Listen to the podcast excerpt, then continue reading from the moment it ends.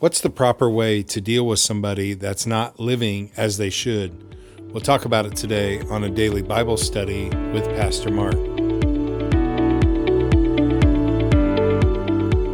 It is a pretty popular take right now that if you have somebody that's in your life that's not living as they should, that you just accept them for who they are and you don't say anything and in fact you affirm that what they're doing's okay.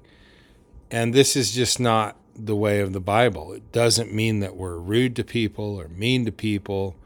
It's not what i'm advocating but 1 corinthians 5 deals with an issue in this church in corinth and the issue is stated in verse number 1 when he says it is actually reported that there is sexual immorality among you and of a kind that is not tolerated even among pagans. So there is even things that people outside of the church would say, this is unacceptable behavior. And so you have somebody inside the church that's living in a way, and, and he describes what it is for a man has his father's wife. So you have somebody who's having an affair with his dad's wife, and nobody in the church is saying anything about it or dealing with it at all. And this is a big problem to Paul because he understands that one of the tactics of the devil is not so much to destroy the church from without, but rather to destroy it from within. In fact, destruction from without is an impossibility. Jesus himself said that I will build my church and the gates of hell will not prevail against it. So we believe Jesus and we take him at his word. And so the enemy hears that as well. Satan hears that as well. And so his tactic is oftentimes to destroy a church from within. Well, how can a church be destroyed from within? Well, you can get people inside the church at odds with one another, get a lot of fighting going on, or you can have a situation like they have in Corinth where there is people living in known sin and nobody in the church is doing anything about it. Nobody's speaking up. Nobody's trying to help this brother. Instead, they're they're giving it a nod, and it just makes an impure church, so to speak, and this then makes it less effective. So, what did Paul recommend that they do? Well, he says in verse 9, I wrote to you in my letter not to associate with sexually immoral people not at all meaning the sexually immoral, the world. In other words, the world's going to act like the world. You have to associate with the world and the people that you work with.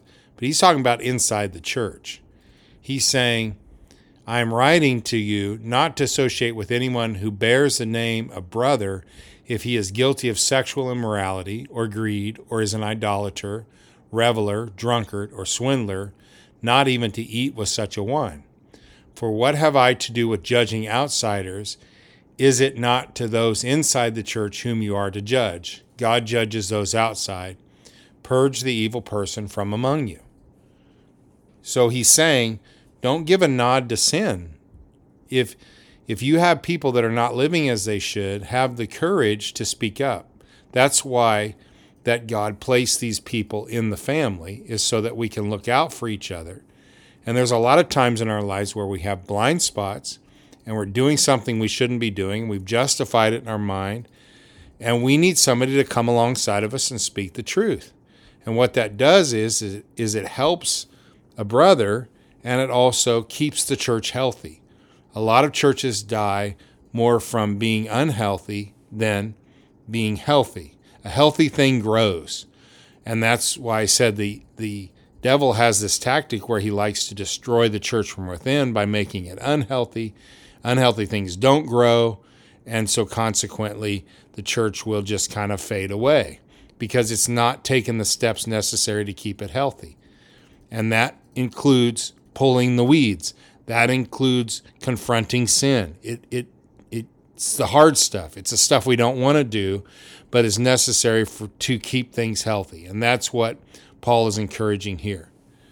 So it is difficult to have hard conversations sometimes, but it is necessary for the health of the individual and the health of the church. So let's pray that God would give us the courage when we are confronted with a situation like this. to do what is good for our brother or sister or what is good as well for the church. Lord, we know that sin is deceptive. It destroys a lot of people. Been destructive in my life. I, I, thank you, Lord, for the people who have come alongside of me and have spoken the truth to me in some difficult times. And I pray, Lord, that you would give me and those listening here the courage to do the same for the people around them. May we not be quiet. May we not allow the thing that you have started and built to, to allow it to fade away because we lacked the courage to speak up. Help us to help our brothers and sisters in Christ keep away from sin and call them to repentance. We're grateful for your love for us and how you forgive us of any sin. And we pray this in your name, Jesus. Amen. Have a great Thursday, everybody. Talk to you tomorrow.